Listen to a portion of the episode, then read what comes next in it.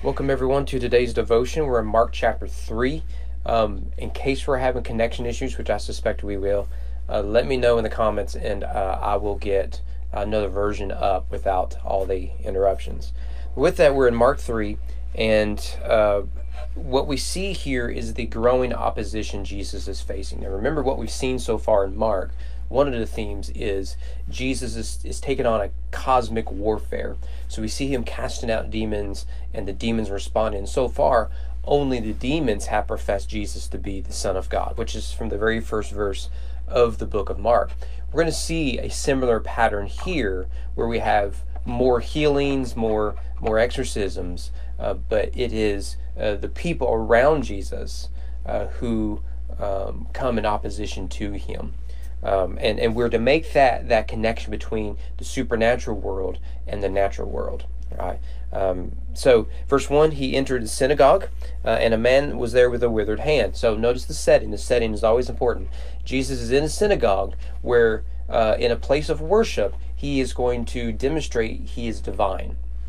And the religious people don't want that to happen, right? If it's not on the bulletin, you can't do it, right? Because the bulletin is the inerrant word of God or so we sometimes act.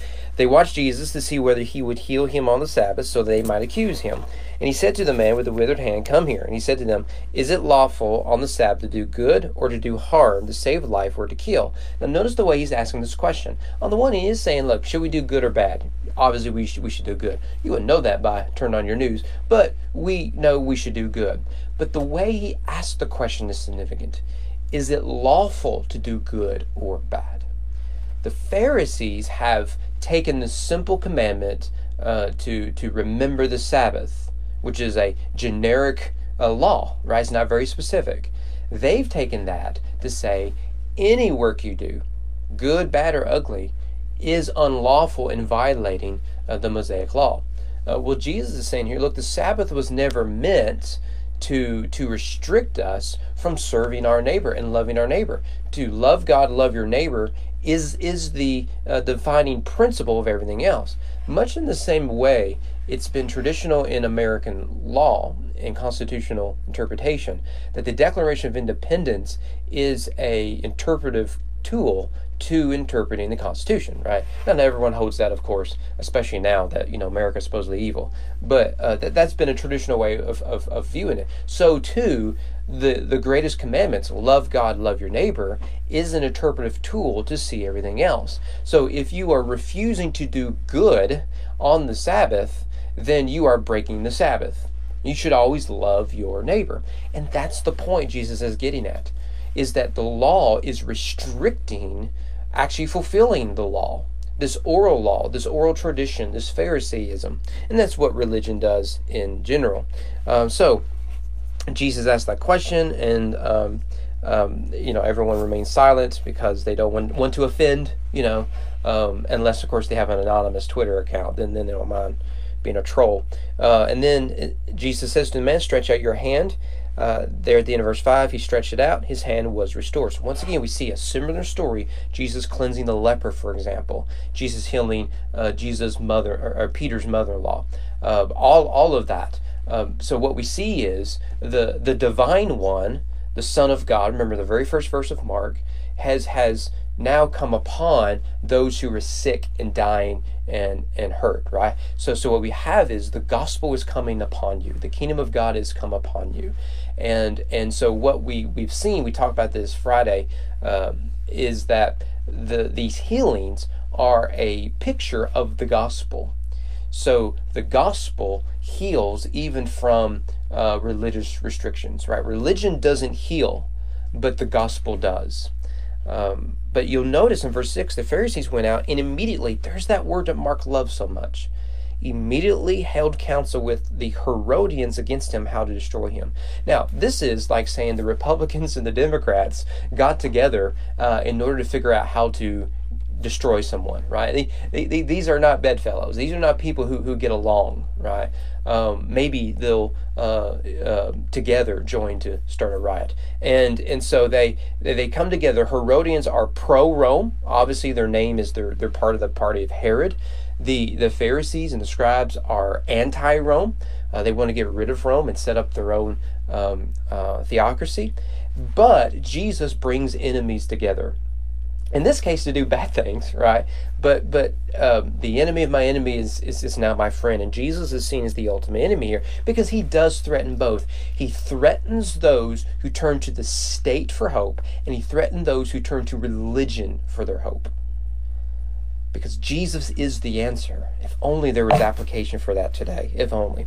Well, what we then see is people start to follow Jesus, uh, even despite that he is making an enemy of the people of power, people start to follow him. In verse 10, he had healed many, so that all who had diseases pressed around him to touch him.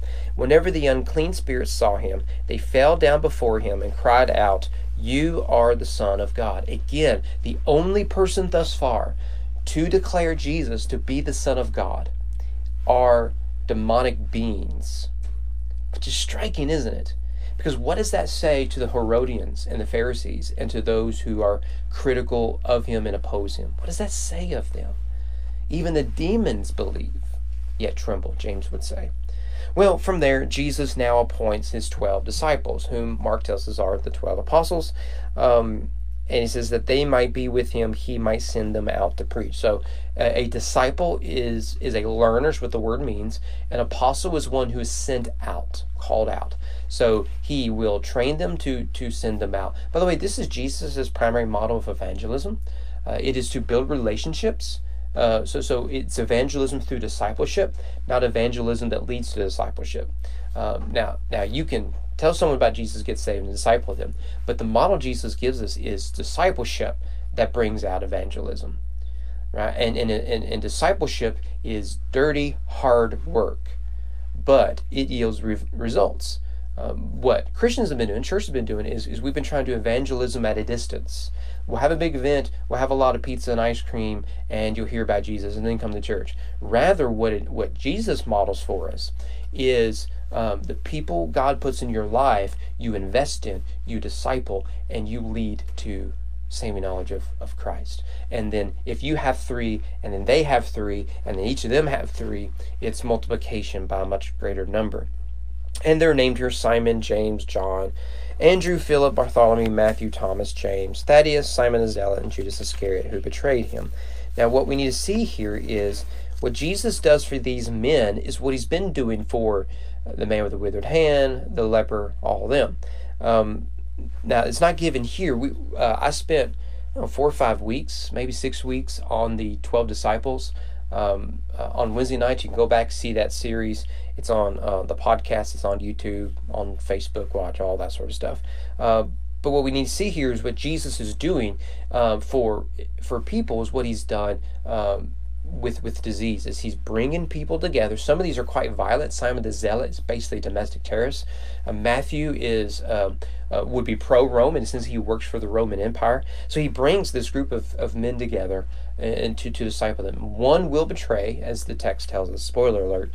Uh, but the rest. What are they doing? They're going to come together to follow Jesus to declare him to be the Son of God. The kingdom is upon us. However, notice what happens. Verse 20 He went home and crowd uh, and the crowd gathered around, gathered again, so that they could not even eat. When his family heard it, they went out to seize him, for they were saying, "He is out of his mind." Now, notice what you what you see here, because this is going to come up in the next scene. They are trying to seize him, a very violent term.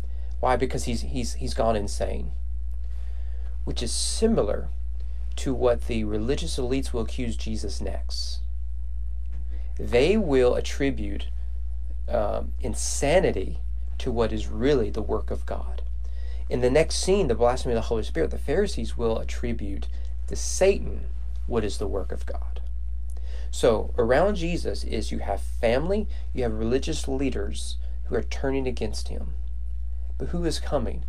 Those who know they are broken those who know they are needy, those who are desperate for Jesus. And he draws them to himself and they find grace. This is a picture of the gospel. It is still true today. It must be true today. Verse 22 um, So uh, the scribes come down and they say, He is possessed by Beelzebul, and by the prince of demons he is cast out the demon. Beelzebul just means Lord of Flies, has an Old Testament context um, that we don't need to uh, get in at, at this point. You you can do a study of it on, on your own ter- terms. Um, but he they claim uh, so, so let me summarize their accusation. As we've already said, they attribute to Satan the work of God. All these healings are the work of God, but they can't uh, disprove that they are legitimate. There, there's not magic and that there's some trick. No, they are legitimate. A lot of people showing up at the temple and say, "This dude named Jesus from Galilee healed me." Here, here's the proof. I'm no longer a leper. I'm, I no longer have a withered hand. I, am no longer sick. I'm no longer contagious. Right? And so now they must go to uh, uh, Plan E. I don't know uh, what where they're at, and they have to say um, they have to attribute to Satan, Beelzebul, um, the the clear works of God. Uh, and Jesus gives a parable, and he says, "If a kingdom is divided against itself, that kingdom cannot stand." If only there was a good application to that in 21st century America. Hmm. I'll try to think of one. A kingdom that is divided against itself cannot stand. Um, of course, Lincoln read from this at Gettysburg. Uh, but but from there, after that, that little parable, Jesus says, verse 28, Truly I say to you, all sins will be forgiven the children of man, and whatever blasphemies they utter. Whoever blasphemies against the Holy Spirit never has forgiveness, but is guilty of, of an eternal sin. They were saying he has an unclean spirit. So again, it is attributing to Satan the works of God. Um, can I can I mention the opposite that is too prevalent today? I don't know if they've gained in popularity or, or less um, but there are too many people influenced by the prosperity heresy. Prosperity gospel is very much an American phenomenon. You can only get the prosperity gospel uh, in a nation that is wealthy. So, so this would not be generated in a third world country. Now it's there, but it's been imported from America or export, I should say. Um, but it, it, it, the genesis won't come from a third world country where people are starving. Um, what the prosperity gospel has done is it has attributed to God the works of Satan. Now, I'm using this language, I'm stealing it from John MacArthur um, because I think he gives the best summary of it. So when you have people barking in the aisles and passing out and, and all this sort of stuff, there is nothing good about that. And then you add to it a false theology um, that promise that God promised you health, wealth, and all that sort of stuff, rooted in a false Messiah uh, a, a, false anthropology that we have a, a, spark of the divine with this that's actually quite quite pagan at least gnostic. Um, among other things a false atonement a false christ a false uh, view of revelation a false creation. And then you get all these weird bizarre claims and weird bizarre uh, deeds. What you're having there is, is you're attributing to god the works of satan. What you have here is you're attributing to satan the clear work of god both are very, very evil. The good news is, is those who come out of that, there is grace for you. But the level of depravity for what the Pharisees are doing is quite deep. There is the heart of a rebel is hard to reform.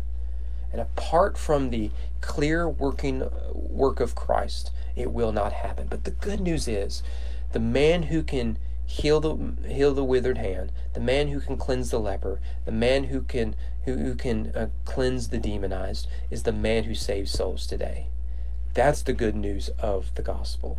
In fact, notice where this goes in verse 31. His mother and his brothers came. Now remember, we just met them, right? He's he's in Nazareth, he's in Galilee. And they were trying to seize him. And we get the impression they're trying to do it again. They come uh, and standing outside, they sent to him and called for him. Right? They can't get through, through the crowd, so they they tell someone in the crowd, "Go get my boy. Go get my brother. We we got to deal with this." And so uh, they say, Your mother and your brothers are outside seeking you. what is his answer?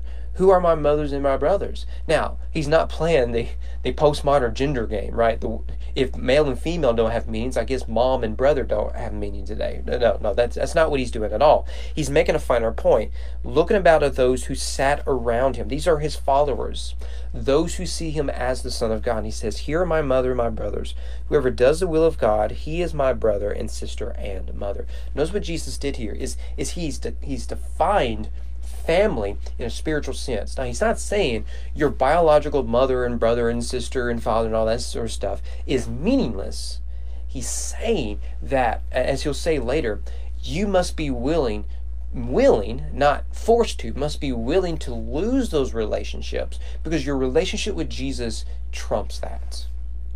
And this has been consistent throughout church history. When I was in Africa, we, we baptized someone who, who had already lost uh, their spouse, their parents, their family, was living in a hut all alone and came to be baptized, saying, I've already lost everything else because I profess faith. What is to stop me from being baptized now? And they're right.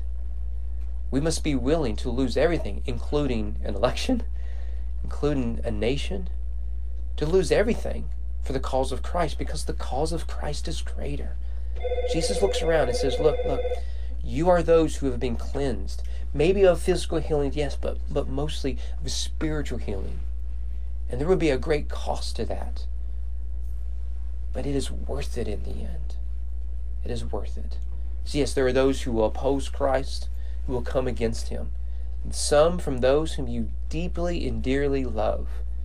But Jesus is more valuable. And I believe later in Mark he'll tell some parables like that. Hope to see you guys here tomorrow. We'll look at chapter 4.